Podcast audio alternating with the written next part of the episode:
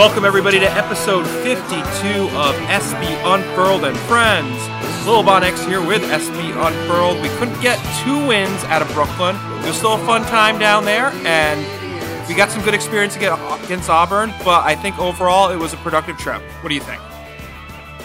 Yeah, and, and both games started out pretty rough, um, but I think overall you're right. And, you know, a, a really nice, tough win against Oklahoma State, even though we were down quite a bit. Um, you felt like at times the the game, the way the game was going, uh, we probably were going to have a really tough time pulling it off. We got news of Flowers and Luke being out, um, which caught me by surprise right before the game. That did not help our guard depth, but Mika Adams Woods really stepped up against Oklahoma State.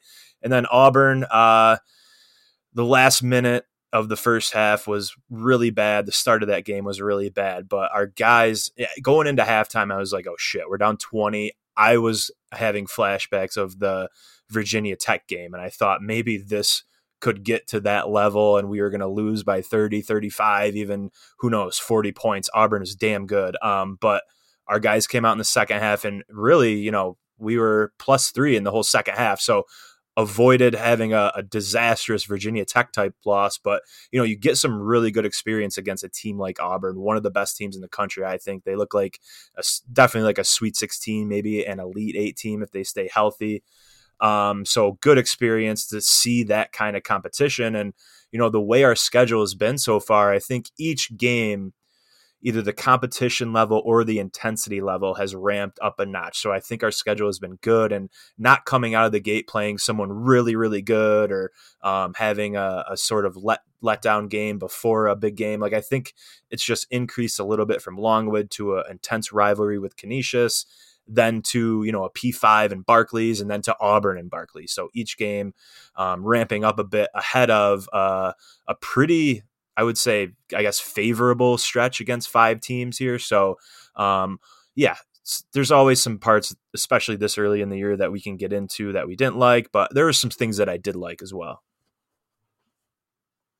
Yeah, I will say that like being in the arena for both games, it felt like a very pro Bonas crowd on Thursday night against Oklahoma State, whereas Auburn actually surprisingly traveled really well. I was not expecting that many that many Auburn fans to be there, especially in the height of football season. They actually lost to New yeah. Mexico in football, so I right. thought that was interesting. I guess maybe they're turning into a little bit more of a basketball school lately because it's been a while for their football team. But yeah, overall yeah. time. Uh, shout out to Big Cat five one eight, my guy. Had a fun time with him, and yeah, we. Uh, I, I think, I think there were stretches where the um, especially against Oklahoma State where it was it was really hard to get some buckets and that's when guys like Mike Mike Adams Woods and a few others were able to drive to the basket and and get some points because that game really slowed down. I believe, correct me if I'm wrong. I don't think we scored in the final four and a half minutes or five minutes. Do you remember the exact number? Like, yeah, so Mike Mike Adams Woods hits a three with 450 left, right? Um, and I had that in my in my little notes here. Uh, yeah. He hits a, th- but I can remember. I can't even find it. But he hits a three with 450 left. And if you told me at the time like that's going to be the last field goal we make, I would have said there's no there's no chance we win this game. But um, even though the field goals weren't falling over the last five minutes, our guys did a good job getting to the line. Um, Banks had some free throws down the stretch. He's 14 to 14 on the year at free throws. Um, I know you want more from him shooting from the field, especially from three. But at the line, he's been perfect. Um, Adams Woods, even Noel Brown hit a free throw down the stretch. I think we went eight of nine free throws down the stretch, and we needed pretty much almost every single one of them. Um, Javon Small had a, a, good look, and when it left his hand and that ball's in the air, we're up two, and that three balls in the air. I'm like, oh Jesus, that's going in. Um, but it rimmed out, and you know those free throws were huge, and the uh, our guys' ability to get to the line when the shots weren't falling was really big. Just gutting out a win. That's what you expect from such an experienced team. Um, some of the mistakes we keep making don't look like an experienced team, like the stepping out of bounds and some of the turnovers that we have. Um, but you know, in moments like that, Pride and Adams Woods, uh, those are that's why you bring those guys in, those experienced guys, veteran guards. Um, so yeah, gutted out a, a really really solid win on a neutral floor. Yeah, I think it was a good experience. I know it wasn't the biggest win over Oklahoma mm-hmm. State mm-hmm. since it turns out they uh, might be having some some trouble of their own because they end up losing to a pretty pretty unimpressive Notre Dame team. So yeah. It, uh, yeah, Oklahoma State may have a rough time in the Big Twelve. So I'm I'm worried that that win may not be the most impressive one in our resume. But I mm-hmm. will say I think the biggest key was really limiting what Javon Small did against us because he's uh, he's a very good scorer for them normally, and I believe he only had three points against us, and it was yeah three points. He yeah he was almost a non-factor. He almost knocked down that uh, game-winning three, though. I will say that was. mm-hmm. I thought that was in. I still. It took me about three or four minutes to uh, think that that was not going to go in, even after it was shot. That was it was a it was a decent look, and it it rimmed all the way around and just barely bounced out. yeah.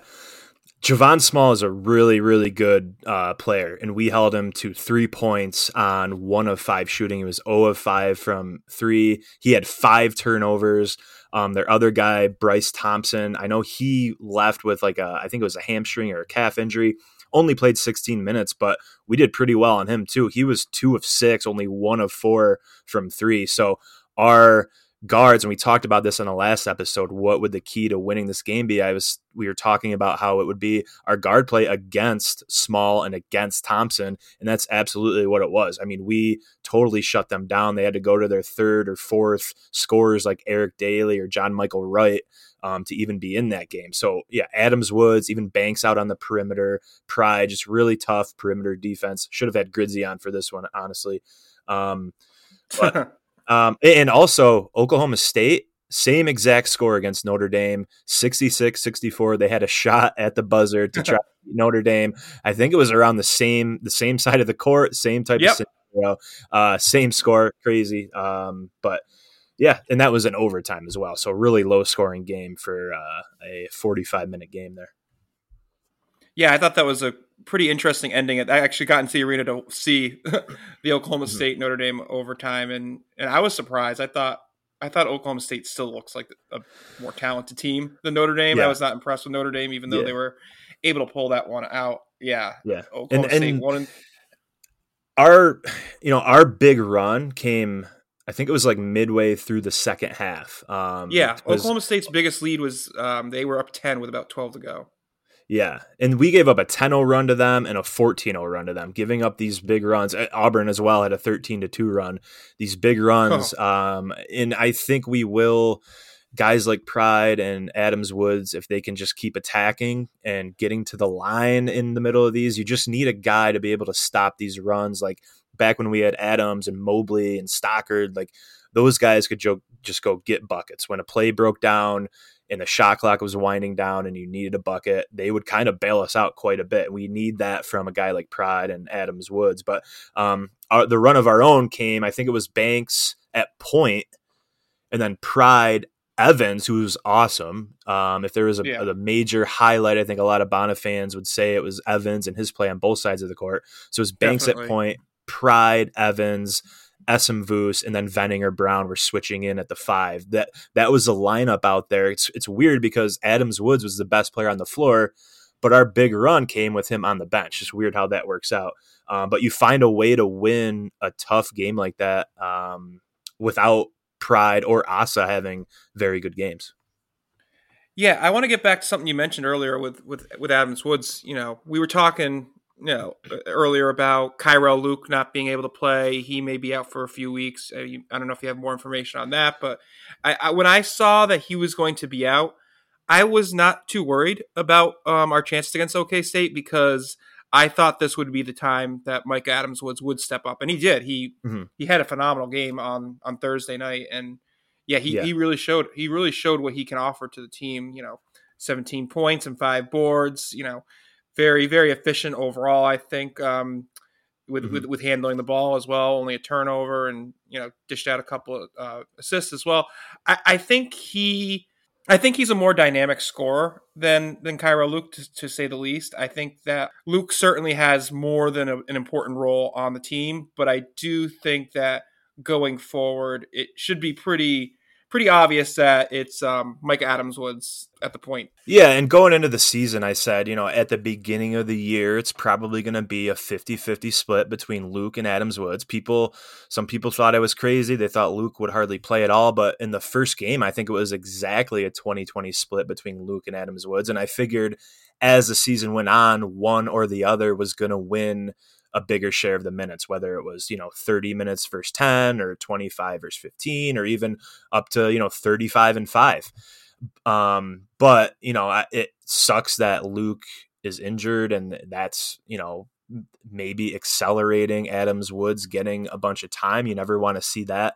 Um, they are very different players. Like Luke, um, I think he's quicker, probably not as good of a shooter. Adams Woods you know bigger, longer. Um, both can be pesky defenders though. So Luke had, like you said, has a big role on this team. We're going to need him in big moments. Um, he was playing down the stretch against Longwood. He was making huge plays, hitting free throws, had a nice take, um, especially after getting stripped at half court. And that was a, a, really, if you remember back against Longwood, he got stripped at half court. Longwood came down, made a layup to take the lead. I looked over at Schmidt because I was like, is he looking at the bench? Is he going to put Adams Woods in? And that would be just such a huge confidence killer for Luke.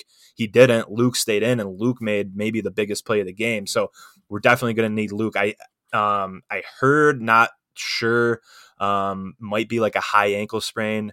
Um, right. He was in a walking boot. I got some a little bit of bad info because I heard that Flowers wasn't going to play against Auburn. He ended up playing, which was great.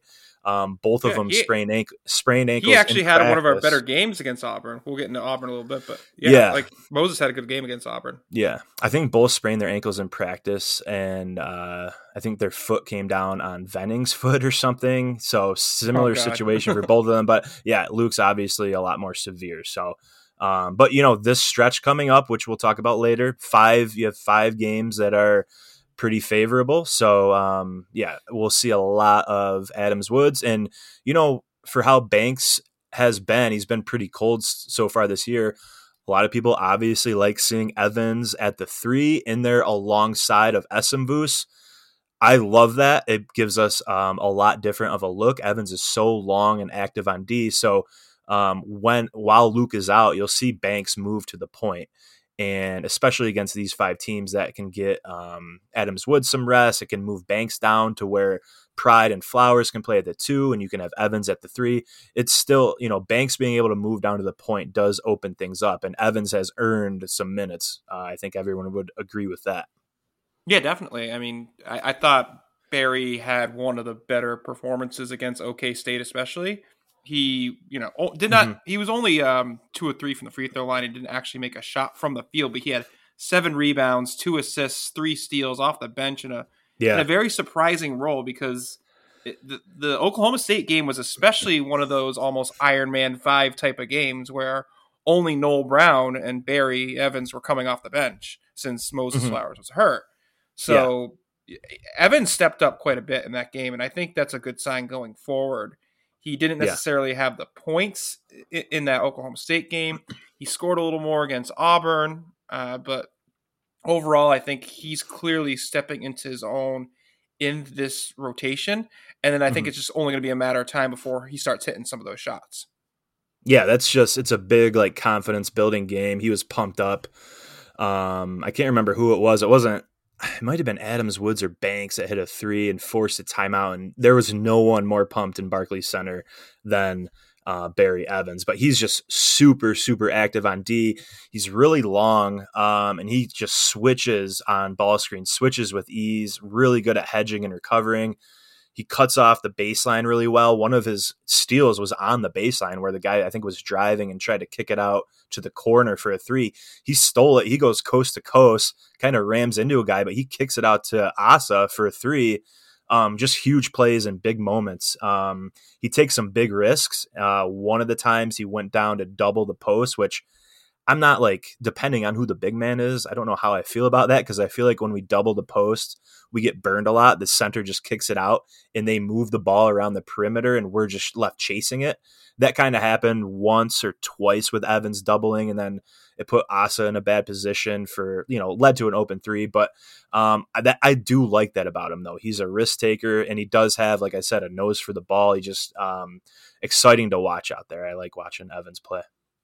Yeah, I thought he added a lot. I think even in both games, even when we get to you know, we've been talking about a lot of the positives from Oklahoma State. There are some some positives, but mostly, of course, negatives against Auburn with that performance. Um, he was Barry was asked to you know play the five after both Noel Brown and Chad Venning fouled out of the game. Which I mean, it was kind yeah. of the result was pretty much in hand, so it wasn't exactly like a a real clutch uh, pressure situation but that's that's where Schmidt ended up having to go with both those guys fouling out.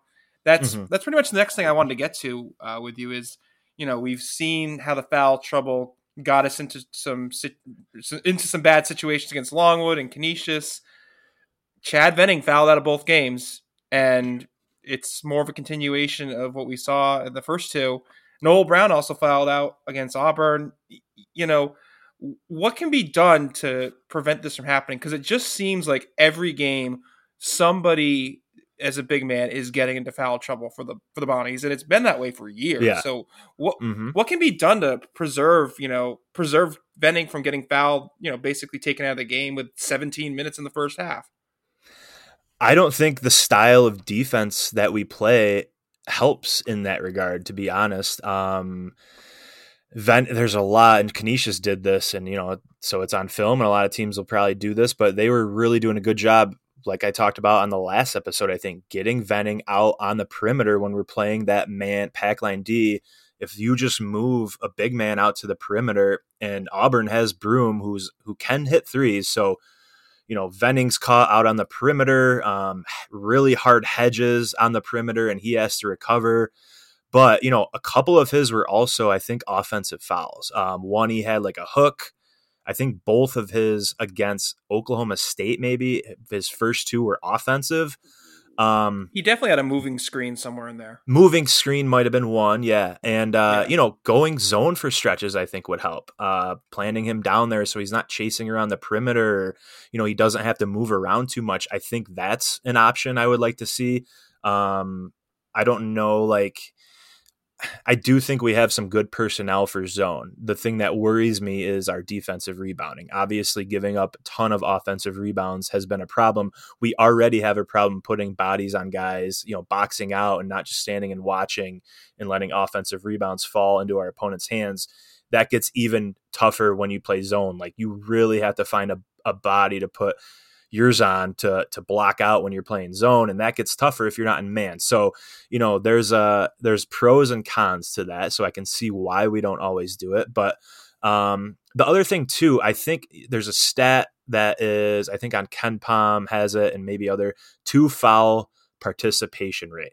That's how yeah. much coaches play players with two fouls. A lot of coaches, if you pick up a second foul in the first half, you're you're riding the pine for the rest of the half.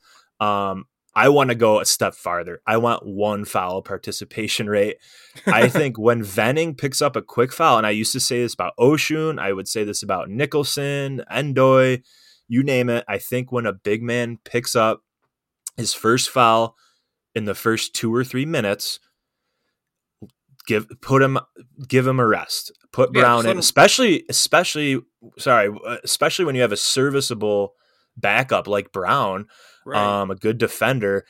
Get Venning out of the game until like the under 12. Let him take a rest because so often after he picks up a first, he picks up a quick second. I would love, yeah. I, I will love if he picks up a quick first against any of these teams, put him on the bench for a few minutes, let him cool down, let him watch, get Brown in there, then put Venning back in. I think that could be another way to help. And that's under our yeah. control. And that's something that we really haven't had in the last few years is such a really, you know, a very decent big man to back up uh, um, you know, our, mm. our normal center. Like Noel yeah. Brown has had a very good start to his Bonnet career in just four games.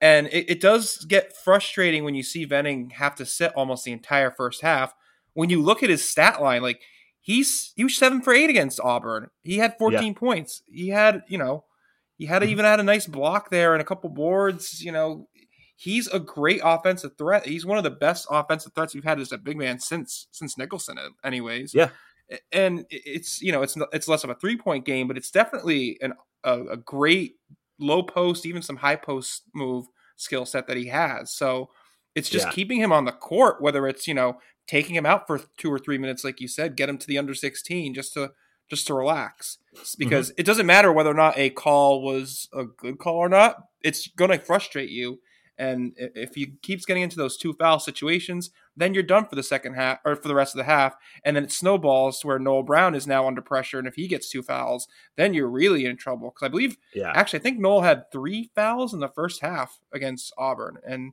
then Venning had to come back in. So it's it just keeps compounding. It just keeps getting uh, worse. And I don't know if it's if it's adjusting on these hedges. I don't know mm. if it's just, you know, telling him to let some of the big men get easy buckets just to prevent getting a foul. Mm-hmm. Because there are plenty of situations where I've seen that I would much rather give up the two points than to get a foul on Venning, even if they even if the other team missed both free throws. Yeah. And I was gonna say too, like maybe not having Venning hedge so many screens, um, really changing the system to fit your personnel. Um, and I know in in some ways we recruit to fit a system, but then sometimes you also have to change your system to fix your personnel or you know put put them in the best position they can be in. But in everything i've heard also about melian martinez is that he is just the consummate Bona man. He's just he i think he won like mr bonaventure last year when he redshirted. Nice. um just a great teammate great kid really good student all, always positive energy. You can just tell when watching him but you know, if he's not getting in in these situations, and the five man is like you said, Evans or Esemvus, whoever technically was the five, you know, clearly he's not close to being ready because in that situation last year, if you know Venning and Mellouk had fouled out, you would have had Maxim Madison come in, your third center. But right. so our third big man this year apparently isn't ready yet. Um, probably needs a, another year. So um, they yeah they got to stay out of foul trouble. Um, Brown, you got 10 fouls to work with, but you don't want the situation where Venning's picking up two quick ones because you're just going the rest of the half with with Brown, which is fine, but you he's got to be gassed after playing 15 plus minutes. Exactly, it puts too much pressure on him, and he's obviously going to end up making at least one mistake, which would I, mm-hmm. I would expect anybody in that situation to end up accidentally making a mistake. Do you think whether it's Melian Martinez or Dwayne Thompson. Do you think there's any space for them to to to get into the rotation? I mean, we have a we'll get into the the games this upcoming week in a bit, but I think this is the big problem that we saw in Auburn was this um, was the foul trouble down low because the MVP of the Legends Classic was was um uh, was Johni Broome. He yeah. had 18 points. He had that insane windmill dunk I was mm-hmm. I was shell shocked. that whole last three minutes was um yeah. it was like the dog PTSD meme with the helicopters in the background. That that was I, I didn't even, I wasn't even furious. I was just like stunned in the arena that it was happening and hear some war eagles around me. It was not yeah. it was not a fun situation, but but but Johni Broome had a great game. And I think if Venning was able to stay out of foul trouble, it would have been a little harder for him for for Broome to have such a a, a really impressive performance against us. So, getting back yeah. to the original point with what we do down low, do you think Dwayne Thompson or or Martinez can actually get some reps against some of these weaker opponents before we get to FAU next month? I hope so. Um, I hope so. Um, you know, and Miles Rose as well, another freshman. He's probably technically buried farther this year on the depth chart just because of all, how much depth we have at that position.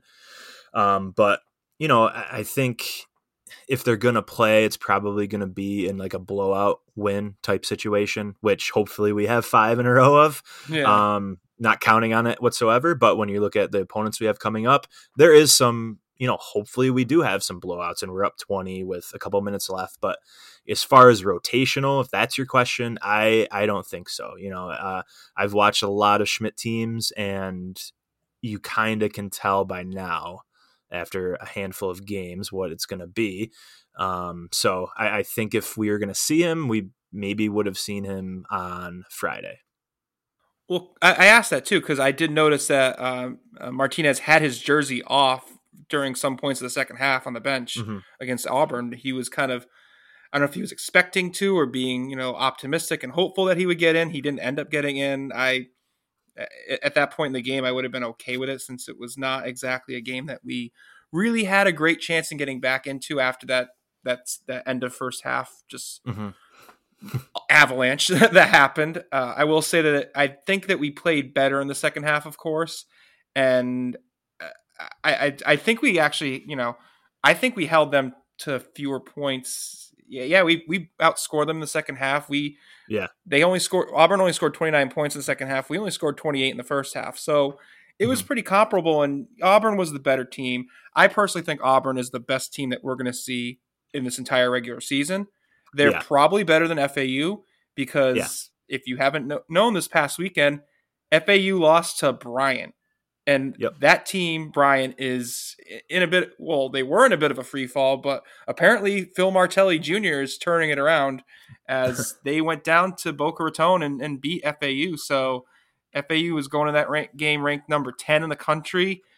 I, I can't imagine they'll even stay in the rankings if they even barely crack into the twenties that I hope they get ranked by the time we play them again. But I, I think that Auburn team looks better than FAU even did during some of their best points in yeah. March Madness last year. So I think right. it's important for us to hash out, you know, the rotations in these next five games and and just what can happen going forward if we're going to have some injury issues or foul trouble issues. And speaking of that run, uh, we also the end of that first half. So in the first half, we right out of the gate, we gave up a 13 to 2 run. Um, and Auburn's just clicking on all cylinders. If you watch them against Notre Dame the night before, same thing. They're just very dominant. They can do so many different things. All their guys are just like so many guys that can score in so many different ways. But, you know, under two minutes in the first half, uh, Flowers hits a three to make it 40 to 28. So we're down 12. Um, but I wasn't feeling like when he hit that three, I was like, okay, let's get a stop. And then we got to stop. And I'm like, you know what? Let's just go into the half under 10, right? Just down right. by 10 or less, you know, feel, get a little momentum going into the half. Um, but then in the last minute, you have an Auburn three. Then you have Venning turning it over out on the perimeter, which uh, again, like our big men should not be out uh, like 23 feet away from the basket, dribbling between their legs. Um, so he Venning turns it over. That leads to an really easy dunk on the other end. We miss a three, and then Auburn hits a three. I got to be honest that that windmill dunk was pretty sick. That windmill dunk was sick.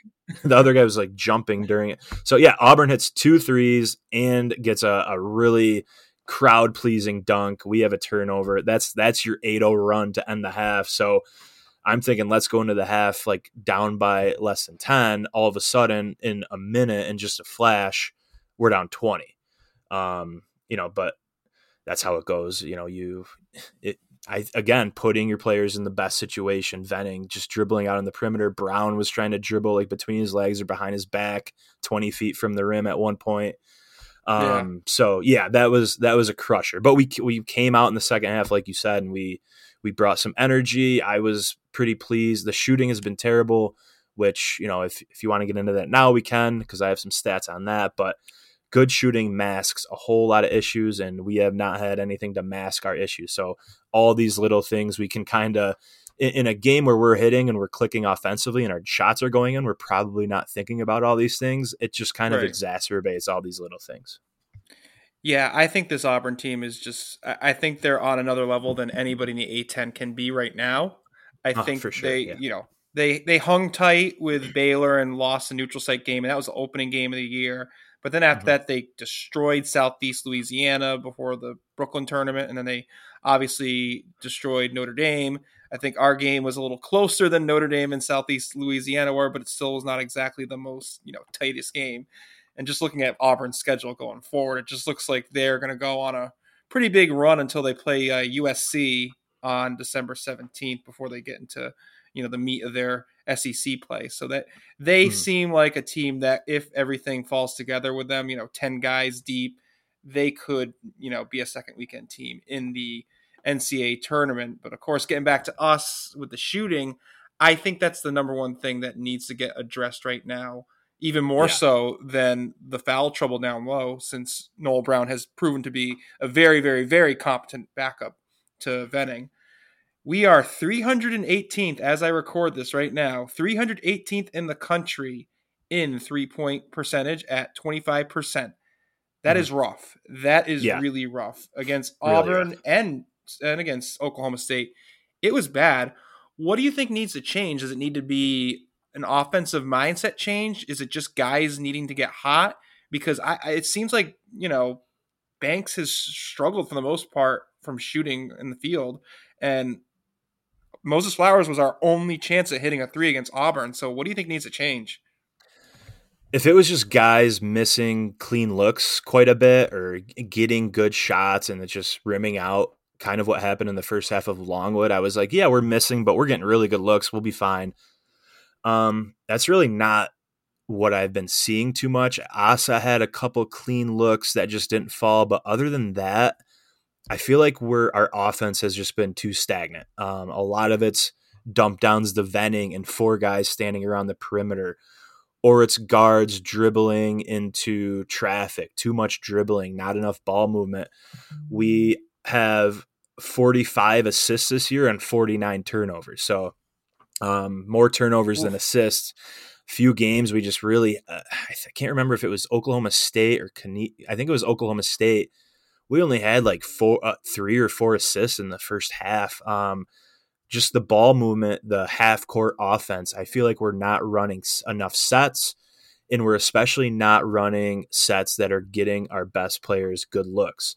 And when you Um, think so- about how Auburn was doing it too, I believe they had Yeah. 17 assists on 19 field goals. And one of those two field goals that they didn't have an assist was the windmill dunk from Venning's turnover. So they clearly are able to do what, what you you think we need to Yeah. get better at. really they're really really good at moving the ball and it helps when you have so many uh, they- they have depth they have size they have strength but they're also pretty skilled like their their offense they can they have guys that can shoot it they can drive it they can hit mid like they're really really good um, but yeah like you said 25% so far this year um, the thing is we take a lot of shots we're 92nd in the country. I know that sounds pretty low, but that's that's actually pretty high. 92nd in the country in three point attempts per field goal attempts. That's like what percentage of our field goals are three pointers. So we're shooting a lot of threes, and we're not making many of them. One out of four. Um, Banks so far this year, two of 17 from three. That's just 12 percent. Adams Woods, four of 15 from three. That's just 27 percent. Essenvus, 7 of 26 from 3. That's also 27%. So Banks only hitting 12%, Adams Woods and Essenvus 27% as a team. We're just 29 of 94. Um, so, and especially when we play at a really slow tempo, uh, 325th in the country in tempo. Like I, we have said this before, that's not necessarily a bad thing, but it is when you have to play from behind. Um, and then another thing, if I'm nitpicking, a reason our offense just hasn't seemed into a rhythm. I feel like we have some bad, bad turnovers, and Yeah. that can kill kill us. Uh, we're 342nd in the country. There's 362 D1 teams, I think. We're 342nd in non-steal turnovers. That's just kind of like shooting yourself in the foot, making mistakes being out of control and you know a, a defense forcing charges or stepping out of bounds or you know th- throwing it out of bounds or double dribbling or travel non-steal turnovers we have made a lot of mistakes that's one of the things i was so enthusiastic coming into the season because we had number one in the country in experience i thought we wouldn't be making a lot of these mistakes just because we have so much experience and pretty high up there, like top 30 or 40 in continuity, which means all, our guys have played together a lot. So they kind of know what each other are doing. That should limit all these turnovers. Um, I feel like that is kind of fixable. I don't know what you think about it. Is the three point shooting and bad turnovers, is that, do you find that more fixable than some other issues? Like if we had a, um, no Yeah. depth or something like that. I do think that's something that can get corrected over time.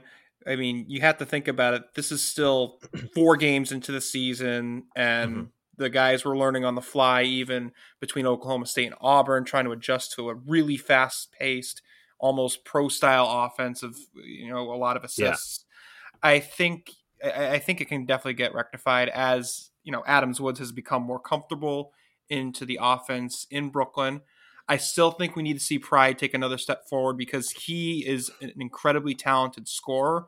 And I think once his offensive threat becomes more dangerous for opponents, that's when guys like Banks and Flowers and even Luke and Adams Woods can mm-hmm. start hitting more from outside. So I think that's going to have to change and that's going to have to improve. But it's certainly something that doesn't that, that seems possible, and it certainly yeah. seems like this next stretch of five teams, well, four teams in the in the 300s, and Miami, Ohio's you know around 250, so they're not much better. But this stretch is where it needs to happen and come through. So we got mm-hmm. this weekend, this week, you know, Thanksgiving night before Thanksgiving. Enjoy a little bit of uh, Bonnie's and Bucknell action. So Bucknell is 333 overall in KenPom, and they have had they've had a they've had a pretty weak start to the season. Uh, got crushed uh, by Delaware and Penn. They beat Niagara up at the uh, Purple Chicken Center there, and then they went to our great our great friends in LaSalle, Tom Gola Arena. I actually watched quite a bit of that game. They they hung around, but LaSalle did win by twelve. They also went to Cameron Indoor Stadium against Duke, and yeah, they lost by 30. I can't really blame yeah. them for that. That's nothing yeah. to hold against them. Before us, they will be playing at home in Pennsylvania against Southern Indiana, who almost beat LaSalle. And so that'll be happening on Monday. So if you're listening to this on Monday before they play, go ahead and check them out and do a little uh, reconnaissance before the Bonnies play them on Wednesday. So overall, you know, Bucknell's one and four with a question mark of what's going to happen on Monday, but they're you know a slight favorite in that game, so maybe two and four. This team, you know, traditionally you think of Bucknell as one of the powerhouses of the Patriot League, but they haven't made the tournament in about five or so years. One name that's very familiar to people, Jack Forrest. He played a few years ago at St. Joe's, so there's a familiar face. He's one of their better players just looking at what what Bucknell has to offer, what do you think is going to be the important parts of, of making sure that we don't follow up a pretty positive Brooklyn experience with an even worse loss than Canisius? um, Bucknell's not very good. Uh, I will say that. However, they do have they got shooters kind of all over the court, which worries me. I feel like Reilly Center is a very shooter friendly gym. The sight lines, the rims, always worried about a Canisius like um, performance happening where they just come in and shoot the lights out. We've seen it a lot. Um, their coach came over from St. Joe's along with uh, their best player, um, Jack Forrest. Their coach played at Bucknell as well, and we were talking a little bit about this. He played against Bonas back in it was uh, 2000 and let's see here, 2000. 2008, yeah. Yeah. Um, John Griffin the third for Bucknell. He played he played his college whole college career there. Came into Bonas his senior year, played 30 minutes. He went 0 of 7. He was 0 of 6 from 3. He only had 4 points and 6 turnovers against the Bonnies in the Reilly Center. Um, so huh. I want I want I want his team to play like he played when he came here. Um, yeah, so uh, Bucknell, uh, you you kind of covered the the overall thing. They also play Monday and then have to turn around and come and play us Wednesday. That's True. that's not ideal. Um, and it is at home against Southern Indiana. They're favored by two, it looks like. But um, yeah, that'll be their sixth game. The only team they beat was Niagara, a team that we'll see very soon. But that's a that's a tough turnaround for a team that's already uh, you know we should have an advantage at every position.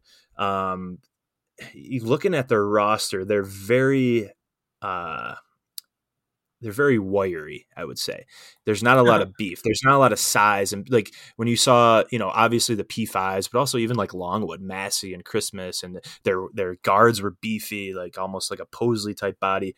Bucknell is really really thin. Um, but they, you know, just like the St. Joe's teams under Billy Lange, their coach was at St. Joe's. He was the associate head coach, came over to Bucknell. Similar style. They shoot a ton of threes.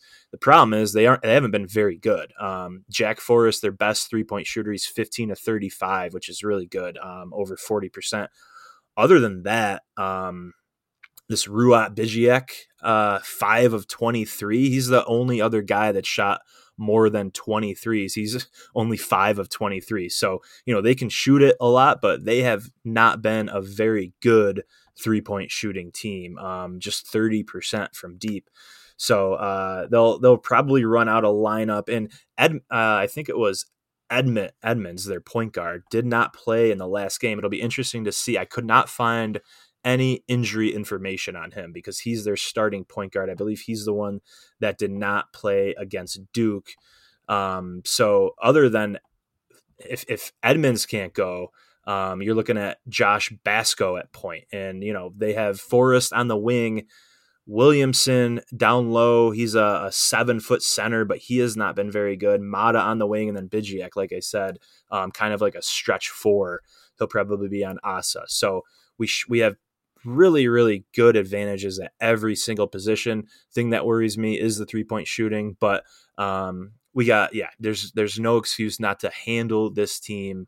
Um, really hope we come out with a lot of energy, and I don't think there will be students there for the next couple of games. So hopefully we got to make our own energy. Yeah, we got to get the Reds fired up on Wednesday, that's for sure, since everybody will be heading home for Thanksgiving. But yeah, I yeah. think you touched on a lot of the big points there. We have to hit our threes and get better at it. I think this is, you know, getting back into the Reilly Center could help the guys get back to their three point shooting ways where they can hopefully, you know, start hitting quite a few shots against Bucknell, against a team that's not very good offensively. They're down the three, or defensively, I mean, they're down the 300s. You look at Bucknell yeah. themselves shooting threes; they're about middle of the road, a little better than us. But you know, let's let's see how they do. They probably played some weaker competition than we have mm-hmm. by and large. Even when you think about Longwood and Canisius, and yeah. uh, just you know, I think it'll have to be a lot of what we talked about with Chad Venning staying in the game and Noel Brown staying in the game too when he when he subs in because Noel Williamson having the height advantage should at least in theory give them a little bit of a, a rebounding advantage. Now, however, we are way better than them at, at, rebounding offensively. Surprisingly, you would think that we weren't, but apparently we are. They're one of the worst. And mm-hmm. yeah, I, I think you, you mentioned a lot of it. It's you know Jack Forrest is a, is a two three combo guard. He's about you know what Charles Pride is, but probably a lesser version. So hopefully mm-hmm. there's a, a, significant advantage there. Uh, Josh Bascoe, Ruot Bijiek are you know couple role player guys that can help him off the bench or, or in, in some spot situations. But, you know, by and large, the, the talent doesn't appear to be there for Bucknell. They're not really yeah. highly regarded in the Patriot League. And it would it, it would certainly be one of, if not the worst possible loss. I think they are actually the worst team that we are going to play right now. Yep, technically they are at 333 yeah. according to KenPom, just barely ahead of Siena which you know what's going on at Siena. We'll, we can get into that a few weeks from now. But yeah, Bucknell's uh, the right now on our schedule the actual worst team that we're going to yeah. play. So you know, sixteen and, point favorites on KenPom. So mm-hmm. you know, watch Vegas. It's pro- Vegas is probably going to set it at sixteen or seventeen, yeah. as they always just basically copy. Uh, KenPom's home, homework for their, their betting odds for the most part. Yeah, and especially early. yeah, definitely early. Yeah, so yeah, I think Bucknell overall, it's it's a team that can hopefully get the guys shooting well again, and then maybe we can see what I hope is you know either Martinez or Thompson getting some significant minutes to mm-hmm. you know give us some more options down low, so it doesn't always have to just be on Venning and Brown bailing us out. Like it, it just you know hopefully they can you know get a make this a very comfortable lead make it a comfortable win so there's not any stress heading into Thanksgiving. Yeah, and the the front court is what I'm really looking at. I'm looking at Venning and even Brown to have huge games. I think the front court is going to be the biggest mismatch. Last year, Bucknell really relied on their big men, uh, Screen and Timmerman. They were very uh, post heavy. Those guys, you know, they they could they had size, they had some skill. Screen was one of the best shot blockers in the whole conference. Um, they would they would dunk. They would you know they they were post was a strength for them last year. This year, it's really a weakness. Just no size, not much strength. Um, I think we should we should dominate the rebounding battle, and Venning should have his way as well as Brown down low against those kind of weaker um, weaker bodies down low. Um, so the, the only way that they could counter that is if they get really really hot shooting. They have not shot very well this year. Um, I, I, think williamson and ajayi they can replicate a little bit of that down low um, but they don't really have like the overall game to be a, feature of the offense, like kind of like Chad is a feature of ours in, in so many ways. Um, so they should not have easy baskets down low whatsoever. We should dominate the glass. Um, hopefully, they're the ones that have the scoring droughts, and we're the ones going on all these these big runs. Um, so, uh, yeah, I, I think that's that's really what I'm going to be looking for. Big, big game from Venning and even Brown down low. Yeah, definitely. I think they have to, you know, help out and prevent prevent anybody getting uh, hot from uh, three point and by getting offensive rebounding and, th- and things like that. They just have to prevent that. So that will be important to watch, and hopefully, you know, everything works out well against Bucknell. After Thanksgiving, after some leftovers on Friday, on Saturday, we got the River or Red Hawks. I'm thinking UMass Lowell. the Red Hawks from oh, yeah. Miami, Ohio. They're probably on, there's probably some river in Oxford, Ohio. I don't know. but the river the Red Hawks I almost did it again. the Red Hawks from Miami, Ohio are coming to the Reilly Center on Saturday. So they're two and two. They lost a couple, you know, decently close games to Evansville and Texas State around their level in the 200s and KenPom, and then they dominated Coppin State and Eastern Illinois, which are two of the 30 worst teams in the country, maybe even mm-hmm. bottom 20 in the country. Coppin State's one of the worst. So, you know, yeah. they got some good wins for themselves to get their their mojo going to start the season. And they'll have a actually 8 days off because their last game is was on Sunday and um, I'm assuming that they're not in any tournament when I when I say that because otherwise they'll have you know they'll have plenty of time off before coming to play us. And no, I'm I, am i am actually wrong. They are playing in a tournament. They're playing the Miami Classic, so they will be you know coming off a tournament this this upcoming week. I'm not sure who they'll be playing yet, but they will be playing in a tournament down in Miami coming up uh, this week. So when we look ahead at Miami, it seems like they are live by the three, die by the three to put it very very mildly looking at their stats. Yeah. they are they are top 25 in the country in three point shooting. So if you're expecting one of those Canisius Davidson type situations to happen it's probably going to be on Sunday or Saturday against Miami because they they can hit them they're 40% that's that's pretty good. However they are one of the least experienced teams in the country. They're one of the shortest teams in the country. They turn the ball over a lot, especially um, giving up a lot of steals. They get blocked a lot. They aren't very good at defending the uh, at, at, at, um at yeah defending uh yeah just in general on defense with efficiency. So when you look at mm-hmm. Miami, what are some of the high points that you want to look at? High point. I, I think everything kind of revolves around this Mirambeaux uh, down in the middle. He's from the Dominican Republic. I think he played at was it Cle- Cleveland State. Um, transfer, just really, really big guy. Nice touch around the basket. Um, similar, like you know, Venning, big, nice touch, but he's a really, really good passer. Um, so I, I know the coach wanted to, when I was looking into their team, really surround him with shooters. Um, you know, they they'll they'll feed it to him, and then he's a, a good passer out of the post. So um, I know their coach was just raving about him in the offseason. He's in peak condition. I think they're going to go pretty deep, like 10 or 11 deep. Um, last year, there was a lot of inconsistency with the team between injuries and eligibility. So they're they're trying to get some consistency this year. I think that's where it could start. Um, but yeah, I mean, other than that, like this, it's really another game in the Reilly Center.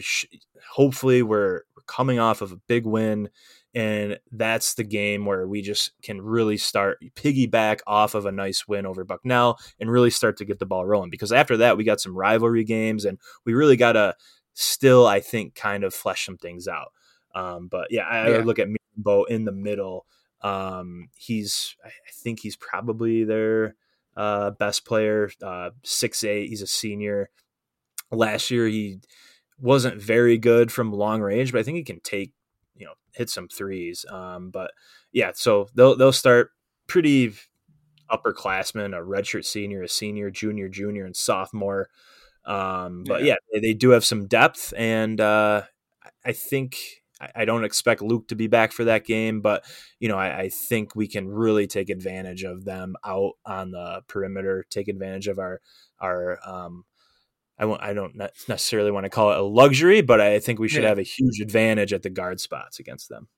Yeah, and I just want to correct something quickly about Miami coming into the uh, Bonnie's game. They actually won the Miami Classic in Miami, Ohio. So go figure. There's two Miamis and there's two Miami tournaments, I guess. Because I'm thinking, why would not go down to Miami, Florida for for the for Thanksgiving? But no, they apparently had a tournament at home, and so they beat Eastern Illinois and Coppin State to win the Miami Classic in Oxford, Ohio. Of course, where they're from. Evan Ipsaro had 18 points against Eastern Illinois, and Darweshi Hunter had 16 of his own with, with six rebounds and three steals.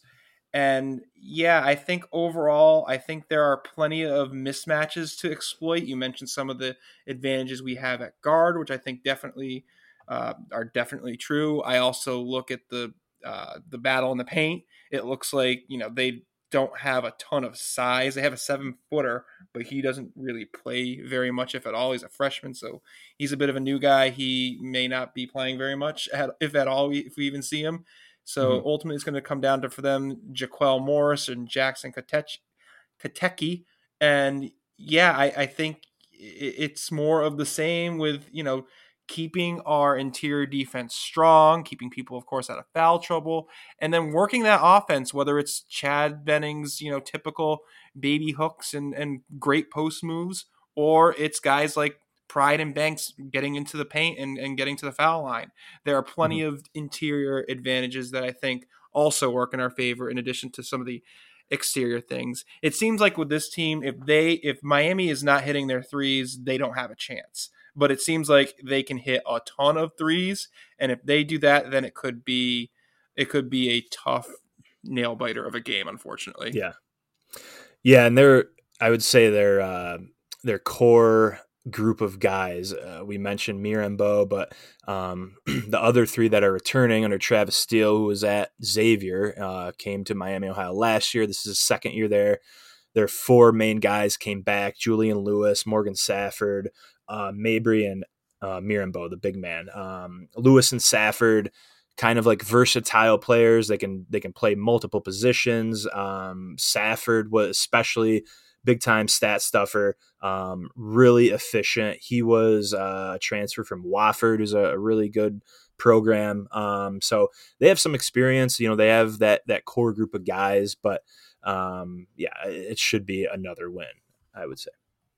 Yeah, I would hope so because even though they are the toughest of the five teams that we're playing between now and Florida Atlantic, they are they are not good at all. They are in the 240s. They are you know, they're not very impressive and mm-hmm. it's going to be important for these next two games to start hitting some threes of our own because then you start getting into some road games at, at SUNY Amherst and Niagara where yeah. they're unfamiliar gyms, they're rivalry games already dropped one of those, and we've had far too many mistakes against bad rivalry opponents in the past way few years. So, yeah, way too many, as you outlined last week. So, we don't want to continue having any of those issues. So, yeah, I think, you know, two good opportunities to get some more wins in the in the W column there. Since we're only two and two right now, although I will say that Auburn loss I think is going to age well. I was saying to people yeah. after beating Oklahoma State, I'd rather lose to Auburn than to beat Notre Dame.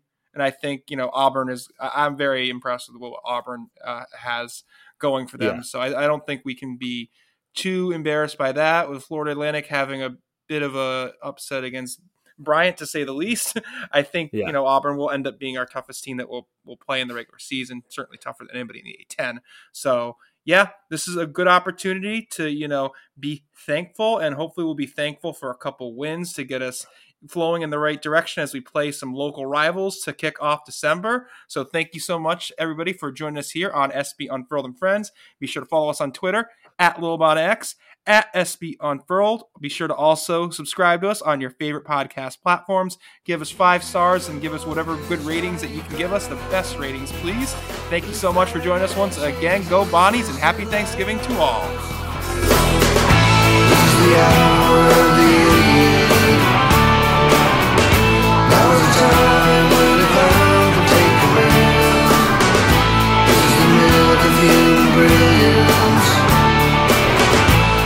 for us.